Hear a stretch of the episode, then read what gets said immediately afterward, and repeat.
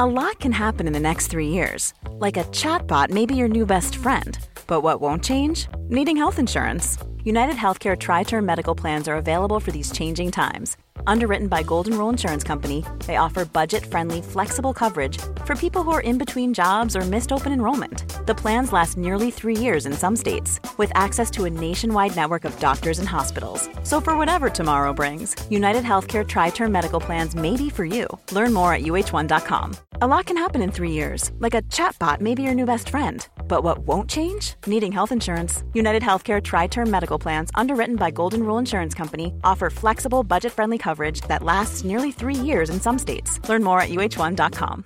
Hey, I'm Ryan Reynolds. At Mint Mobile, we like to do the opposite of what Big Wireless does. They charge you a lot, we charge you a little. So naturally, when they announced they'd be raising their prices due to inflation, we decided to deflate our prices due to not hating you. That's right. We're cutting the price of Mint Unlimited from $30 a month to just $15 a month. Give it a try at mintmobile.com slash switch. $45 upfront for three months plus taxes and fees. Promo rate for new customers for limited time. Unlimited more than 40 gigabytes per month. Slows. Full terms at mintmobile.com. So something happened when I was 29 and a half. I looked at my 30th birthday, six months in the distance, and I was like, hmm, in my 30s, I'm going to care less what people think. And then I turned 39 and a half and I looked at 40 and I was like, 40 is the decade where I'm to really not care what people think about me. And, you know, I'm looking at 41 now and it just feels like something I am getting better at. There are some people who they really do live rent free in my head, and I got to figure that out. That is between me and my therapist. But there's just something so freeing about not caring what people think about you, especially people who you haven't considered and thought, oh, I really respect their opinion. And that is what we are going to be talking about today with my beautiful, brilliant, wonderful friend, Brigid. Brigid is someone who is trying to care a little bit less about what people think about her. I'm Vanessa Zoltan, and this is Should I Quit?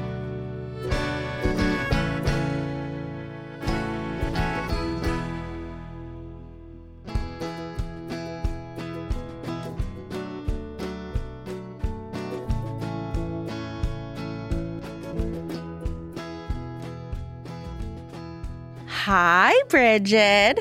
Hi, Vanessa. We're so excited to have you on Should I Quit? You've been on many of our podcasts. You've been on season one of The Real Question. You're like an old hat at all of this. Can you just remind the people Mm-hmm. what do you do? What's your job? Where do you live? Yeah. I live in Somerville, pretty close to you. Yeah. And I work at a Jewish synagogue. I'm the director of programs there. And I'm an obsessive cat mom who also loves Rory, My dog. your dog, Rory. Not a cat, but worth my Yeah. love. Yeah, very much worth my love. yeah. What question do you have for us today? I really need your help knowing if I should quit white lies. Nope. Great. Good episode. okay. Say more, obviously. Yeah. So I love white lies, have forever. I think it makes life more fun. I'm not sure. Like, I just really have this like gut instinct that sometimes I will be asked a direct question that I will answer with a lie. Harmless lies, like, what did you have for lunch? And I'll be like, oh, I tried the new salad place. It was really yummy. And I'll give details. But actually, I had really crappy Chinese food at the Galleria down the street. And that's a secret for me. And so I lie about these non consequential little things. I don't think that these white lies are morally wrong. I don't have any issue being a person who lies about what I have for lunch sometimes. However, I think it might not be the healthiest thing for me with the type of relationships that I'm trying to establish in my life, trying to be more confident in who I am and less controlling about how people perceive me. And I don't know that white lies are helping me in that path of like self bettering. And it just feels really hard to work on balancing when it's right and good to white lie versus not good. And it would just be a lot easier to say, I quit. I'm going to be a person who doesn't lie anymore. Yeah. So I have two immediate thoughts. One, I just want to validate that I love a rule. I love that you're like, I'm going to make my life simpler. And rather than trying to be like, is this a situation in which I can white lie? I'm just going to make a rule. I don't do that anymore. I really respect this, like, life is hard. I would like for this to not be one of the hard things. Thank you. The thing I want to make sure I understand is that what's at stake on either side of these. So, what's at stake, as I'm understanding it, on one side, if you get to keep white lying, then you get to sort of respect your own privacy and be like, I actually don't want to tell you what I ate for lunch. But the honest answer to that wouldn't actually be Chinese food. It would be, I don't want to tell you what I ate for lunch. And that's like kind of aggressive. And so it's easier to white lie because then I have privacy about what I ate for lunch. Is that right? Do you feel like that's where a lot of the lies come from? Yeah, I think there is this level of privacy and also like conversational convenience. Exactly what right. you're saying. Like, I like being able to control where a conversation goes. If I don't want it to be about whether or not Chinese food was the right choice for lunch or something, right? And it's just easier. Or if someone was like, I had salad for lunch, and I can say, me too, right? Like those things make it easier to continue a conversation in a direction I want it to go in. And it protects mm-hmm. my privacy. Like I made a choice, it's my choice. We don't need to talk about it. It's a silly example, but I actually think it really gets at the heart of what I'm trying. Like, I want to be able to make choices for myself that don't always have to be part of a conversation with another person. And in some sense, that's about privacy. And in some sense, that's just about I like feeling like certain things are for me, which feels different than privacy, but yeah. a similar idea. I just want to say the lunch example, I don't actually think is a silly example. I worked in an office for six years. And I just remember once someone saying to me, yogurt again, and me actually snapping at them and being like, can we not comment on what I eat, please? Right? Like, yeah. You see everything I wear every day. You can tell when I don't feel great. Like, let me have this. Let me have my blueberry Yoplait. Yeah. Let, just let me. Exactly. And like I live with a partner, like I don't have private space at home. I do have an office. There's something yeah. so wonderful about that private space. And I find that some of the white lying I do is about time I spend in that private space. It's like this yeah. is this is for me. and you don't need, no one needs to know what goes on in these walls. But what you're potentially saying the downside is for you on a mental health level is why am I ashamed about what I'm eating? And am I actually participating in a society that makes me feel shame about fried rice instead of salad? And in the long run, is that actually like wearing away at some dignity within me and creating a sense of anxiety? Is that the flip? Yes. I am recognizing more and more an instinct in myself to really control what people think about me. And mm-hmm. it's been muddying the waters of what I think about me and like the things that, yep. like, what exactly am I seeking from the affirmation of others, you know? And yeah. I find that the white lying is instinctual, it's habitual. There are, like, I have a habit of doing it. And, yep sometimes that habit is about really trying to fit myself into what I think people need to hear to like me and respect me and value me, right? Like at a bigger level. Yep. And I worry that white lying is about controlling a narrative to fit a perspective of me that isn't helping me be the person that I actually am and and to be comfortable right. with that. Right. You're actually contorting yourself Right. By being like, oh, I'm a salad eating person who is always in a spreadsheet. right, exactly. And a person who makes easy, smart choices and is like, spends their money wisely and and it's interesting to me the assumptions I'm making when I white lie about what is the better version of a story. I have two follow-up questions. This makes so much sense to me. My first one is does it come from a sense of shame or self loathing? Not about salad or Chinese food, but like, does it come from a bad place that you're like, I don't want you to know me? Because if you knew the real me, like, does it come from, yeah, from like that, like, uh, place? It's hard to answer that question because it doesn't feel like shame when it's happening. Like, it doesn't feel directly like putting up a shield, right? Of like hiding my shame. It it doesn't feel that connected. I do think that that doesn't mean it's not there. like I I I do think sure. that there is something there about like it's less about preventing them from thinking something bad about me and more about them having these like affirmative positive feelings about me. If that makes sense. It's like promoting totally. a good instead of diminishing a bad. Okay, that's really helpful. So what is the goal emotionally? White lying or not, right? Cuz like white lying is a means, not an end. What is the goal? Is the goal for you to not give a shit what other people think about you? Or is the goal for people to know you better and like you for who you are? It sounds like you've you've operated in a certain space and now you're like I'm ready to take up a different space. What is this yeah. different space that you would take up? I would love to care less about what people think about me. I think it would yeah. be a huge step forward in my personal growth to care less about what people think about me. I think it would open up my ability to make choices based on what I want and not what I think I should want. I think it would open up my ability to feel less imposter syndrome because I'm so nervous about like whether people will perceive my confidence as like why is she so confident in doing that thing she's obviously not capable of doing, right? Like I just think that it would alter the way I interact in the world in a really positive way if I cared less about what people thought about me. And my hunch is that white lying is putting me in a position where I just care too much. I mean, it sounds to me like white lying is a symptom of you caring, in your words, not my words, too much.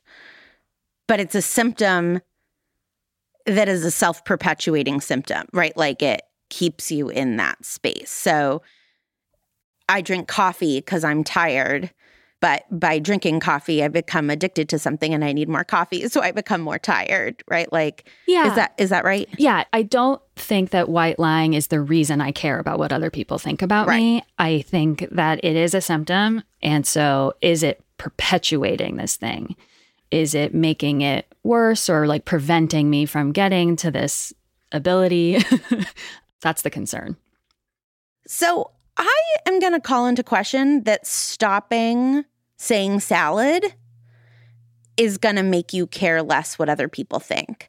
I understand the immersion therapy argument of it, of like, I'm going to say Chinese food and then watch them not judge me that much or judge me, but then I'll judge them for judging me. Like, I understand the instinct of that. And I, I don't think it's a bad instinct at all. But also, I think patriarchy trains women to care a lot about what other people think and to be people pleasers and to like really care that our social capital is our only capital. And if I need something later, I'm going to need you to like me in order to get that thing from you later. And to have this like scarcity mindset where it's like, I need all the social capital I can get so that I can get what I need. Right. Are you saying that if I stopped white lying, I would also just like discover or find other ways of, you know, seeking this, that it's not solving any problem? Like, I'm not going to magically start caring less by telling the truth more, that like I will still care and I'll just find other ways of coping with trying to control what people think about me. so, have I honed in? Yeah, on the wrong coping strategy. Right. It's like, this is maybe not the metaphor to explore, but is it saying that like we're all very concerned about global warming? The only thing I'm going to do is to stop using plastic bags and then I have done my part, right? And and for me, focusing on white lying, I'm like, look at this very easy solution to this very big problem, done and done. Yeah, I mean, I actually think that metaphor is apt because it's possible that like it's necessary but not sufficient. Mm-hmm. That stopping white lying will actually be really helpful, and plastic bags are evil. Mm-hmm. I just want you to feel like you can tell people you can protect yourself. I think the question about whether it would be sufficient is a challenging one because I am very prone to avoiding discomfort and I think that avoiding that discomfort is one, getting me out of practice of sitting with people's reactions to me that I haven't managed. And when you're not practiced in something, it be, it's very, very hard to do it when it does come up because the situations I can control with white lies aren't vast, right? Like there are limits to what I can control with white lying. And so in those moments that I can't control, I feel very out of practice with sitting in the discomfort of someone thinking something about me that I don't want them to think, or that I might feel judged or vulnerable or uncomfortable. Like, I don't like that feeling. I'm wondering if putting myself in a situation where I feel it more at lower stakes could be a good thing. But I also really like white lying. and I find that some of the comfort it brings me feels like harmless in a really hard world to just like take comfort in in certain little privacies that are just for me. And so like throwing it all away feels like a challenging choice, but that idea of of sitting in discomfort more feels like something worthwhile to pursue. And so, yes, not sufficient, but also important is, is kind of where I'm sitting with this. I would say really difficult and important, right? I think there are other things you can also be doing to care less about what other people think of you come over to my house and I'll tell you how awesome you are and how stupid anyone who doesn't love you is. like that's something that we can do to address that. But I mean, the thing I would want to give you permission for, I know I said at the beginning that I love a rule, mm-hmm. but like the rule can be, ooh, I feel the instinct to white lie once a week. I'm going to not white lie. Mm-hmm. Or like all food related questions, I'm going to be honest about, right? Like pick one subject. Mm-hmm. Because what I suspect is going to happen is you're going to watch people not judge you. Right. It's a win win, right? Either you're going to watch people be like, oh, I love Chinese food. And you'll be like, great, me too. Or they're going to be like, again. And you're going to have to sit in that discomfort and then be like, huh, I don't respect that person's opinion. Mm-hmm. So I shouldn't care what they think. And also, look at me. I handle discomfort. Like I've proven to myself that I'm a person capable of handling discomfort yeah, like stopping about a subject, how would that feel to you to be like, I'm not going to white lie about food and how many cats I have anymore? yeah, I'm really drawn to the idea of a rule. And then maybe that's part of the benefit too is that I'm getting, I'm learning how to feel like focusing more about how I feel about myself honestly, at the heart of it, it's less about being judged and more about being admired. It's like is is part of it. And I find that I just I've been reflective recently on how much I've relied on the assurance of others that uh, my behavior is good and that my interaction in the world is good and my choices are good. And like, I want to get that affirmation for myself. Like, I want to know that something is good because I feel that it's good and less because other people who I respect or don't respect have said, told me that it's good. And that's why I'm drawn to this rule idea because it's not just about breaking a habit that may be putting me in a situation that's like perpetuating a thing I'm trying to get out of. And it's a way for me to feel proud of myself when I follow the rule that I've made for myself and it's not really attached to anybody else. So if if you weren't my friend and this was a chaplaincy session and we were going to meet again in a month or a week, what I would ask you to do is at the end of every day list 3 things that you liked about yourself or or respected about yourself that mm-hmm. day. So that you could start to retrain your brain to be like this is the list that matters. I was annoyed at my partner, but was kind to him anyway. Or I stayed in pajamas all day. I'm awesome. what, you know, like whatever it is. So, like, I do think that there's some like rewiring of your brain that is really possible here of like sitting down at the end of the day and being like, what did I do awesome today? Because I'm awesome every day not not like in a self-congratulatory way in a building trust in yourself way yeah i love that idea it's not a habit i have i like that our conversation about quitting is also about adding positive things to my life so that's nice no i really love that idea and i like that i could also like one of the things that I could be proud of is that like I had a gut instinct to lie about something that didn't matter. And so I didn't. Totally. And that felt great. Yeah. or I paused and thought about it and decided to white lie anyway, right? Like, Yeah. Bring That's some great. intentionality to it. yeah. To lose the reactive part of it and to reorient to the intentional. Whatever it is that you want to lift up in yourself, you know? It's such good framing. Everyone should take that advice. That feels really positive. I gotta say, it's so funny how these tiny things work. But like, whenever I'm in a line or bored or whatever, I try to think about something I'm grateful for and not in contrast to what other people don't have. Like, I'm mm-hmm. not like, I make a good salary and other people don't, right? Like, mm-hmm. I'm just like, I am so grateful that I have glasses. I would have a headache right now if I didn't have glasses. And it's amazing how doing just like teeny things like that for 10 years mm-hmm. changes you. Mm-hmm. And it really changes you. Yeah. A benefit of getting this advice from a friend, I know that say that like as a friend it's hard to give assignments, but one of the benefits of getting this advice from you is that like you are such a self confident, self-assured person and I really value that about you. Whether you feel that way or not, like as your friend, I feel it in you, like this self-love. And so like oh advice from a person who like I see the benefits of this habit of gratitude, this habit of of self-respect it's nice. I'm like way more willing to take an assignment from you because I know you versus like a stranger who I feel like you don't know me. You just know what I tell you. Well, right. Like you don't need gratitude, right? I feel like you're a very grateful person, and I don't need to care less about what other people think. At least, not a lot of people, right? Like there's certain people I need to care less about what they think. Hi, mom. But so it's the practice that's right for you. And like, right. you're all set on gratitude. but yeah, I just want you to practice being the person who gives you the compliments. Yeah, that's ex- that's at the heart of this, Yeah. right? Like that's exactly right.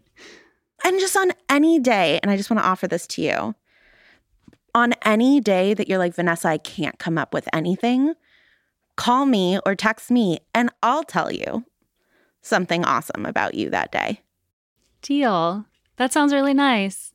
Yeah. It just feels really nice because it is at the heart of what I'm trying to do. Self respect is a weird phrase. Every time I say it, I feel like it means something that the words aren't saying, but it I want to have a lot of respect for myself. and and I want to be in a space where I can be more comfortable with other people's discomfort about me, potential discomfort about me, because like I'm just in a better place. And sure, I want to play around with white lies as a role in that, but building up the habit of the of the positive side of it in addition to like decreasing the habit of the negative side of it feels really complimentary. The one last thing I'll say is that there is also a political dimension to this of like a lot of people walk through the world and they can't hide a part of their identity that the rest of the world judges, right? Whatever it is. And so as like white cis straight passing women in this society, I feel like it's important for us to build up resilience in these moments so that we can stand up for other people when they can't stand up for themselves, right? And be like, I don't care what you think about me right now. You treated this other person with disrespect and I'm going to stand up, right? Like a black friend said to me, I don't trust white people who aren't willing to make a fool of themselves for me. Because we have all this privilege, we also have to build up the strength to Yeah. to use that privilege well. A hundred percent. Like the idea of being more comfortable with discomfort sounds like nice for my like self, but the world is just like I need to be more comfortable with being uncomfortable, and it feels like an a thing that I can't avoid anymore. One, because I'm just I'm getting older. Two, I want to be better to myself, and I want to be like stronger in my relationships and more confident. And three, I just my coping strategies aren't enough anymore for the way that the world is and the Right. kind of person I want to be. Right. Like it's just not enough. Well, Brigid, I'm so excited for you to love yourself m- more efficiently. Thank you. Me too. It's always the right time for for just finding more love in yourself, expand the capacity. That's how I'm feeling. So, And I just think that this is something that everyone should do, including myself. So, should I quit listeners? What we're going to do is create a Google form for you to fill out, and then you'll be able to go in and look at what other people have written also. And that is going to be available to everyone. And I'll do a Patreon perk where I just read some of them out loud and tell you all that you're awesome and you're doing great. Cuz really, we're all we're all trying really hard in a hard world. Brigid, thank you. I love you. Thank you so much. I love you. This was really fun and meant a lot to me. You've been listening to Should I Quit? We are a show entirely supported by our Patreon, so please consider supporting us on Patreon at patreon.com slash realquestionpod. You will be able to hear all of the things that you think are awesome about yourself if you join. You can also support the show by leaving us a review on Apple Podcasts or wherever you're listening. We love our BFF tier patrons Molly Real, Kristen Hall, Mary Margaret, Becky Boo, Jenny Cruz, Amanda Schramm, Effie Hugh, Shannon Shien, and Renee Underhill. We are Not Sorry Production. Our executive producers are Ariana Nedelman. Our music is by Nick Bull, and we are distributed by ACAST. A big hearty thank you to Brigid for joining us today, and thanks as always to our wonderful team Julia Argy, Nikki Zoltan, Lara Glass, AJ Uramas, Hannah Rehack, Margaret H. Wilson, Courtney Brown, Casper Kyle, and Stephanie Paulsell.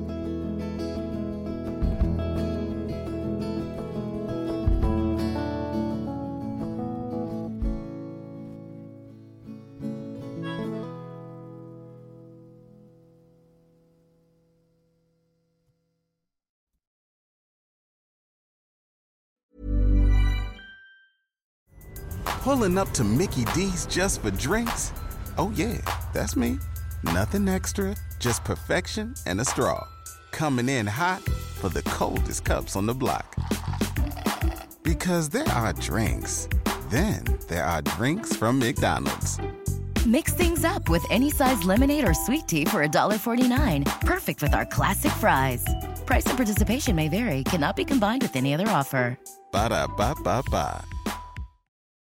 Hi, listeners. This is Naomi Westwater. You may know me from my previous classes at Not Sorry. I'm dropping into your feed today to let you know about an upcoming course I'm running starting March 17th called Creating Daily Ritual Tarot as a Sacred Practice. In this course, I will teach you about the history and meaning of the cards in the Rider Waite Smith Tarot deck and model how they can be used as a tool for self reflection and creativity. Through lecture, discussion with your classmates, and solo journaling, I will aim to help you develop your individual connection with tarot, this ancient tool for meaning making. If you're looking to elevate your daily ritual, please join me starting Sunday evening, March 17th, for six weeks of habit building, learning, and community. Head to notsorryworks.com for more information. And be sure to check out our sliding scale pricing and scholarships listed on the website. That's notsorryworks.com.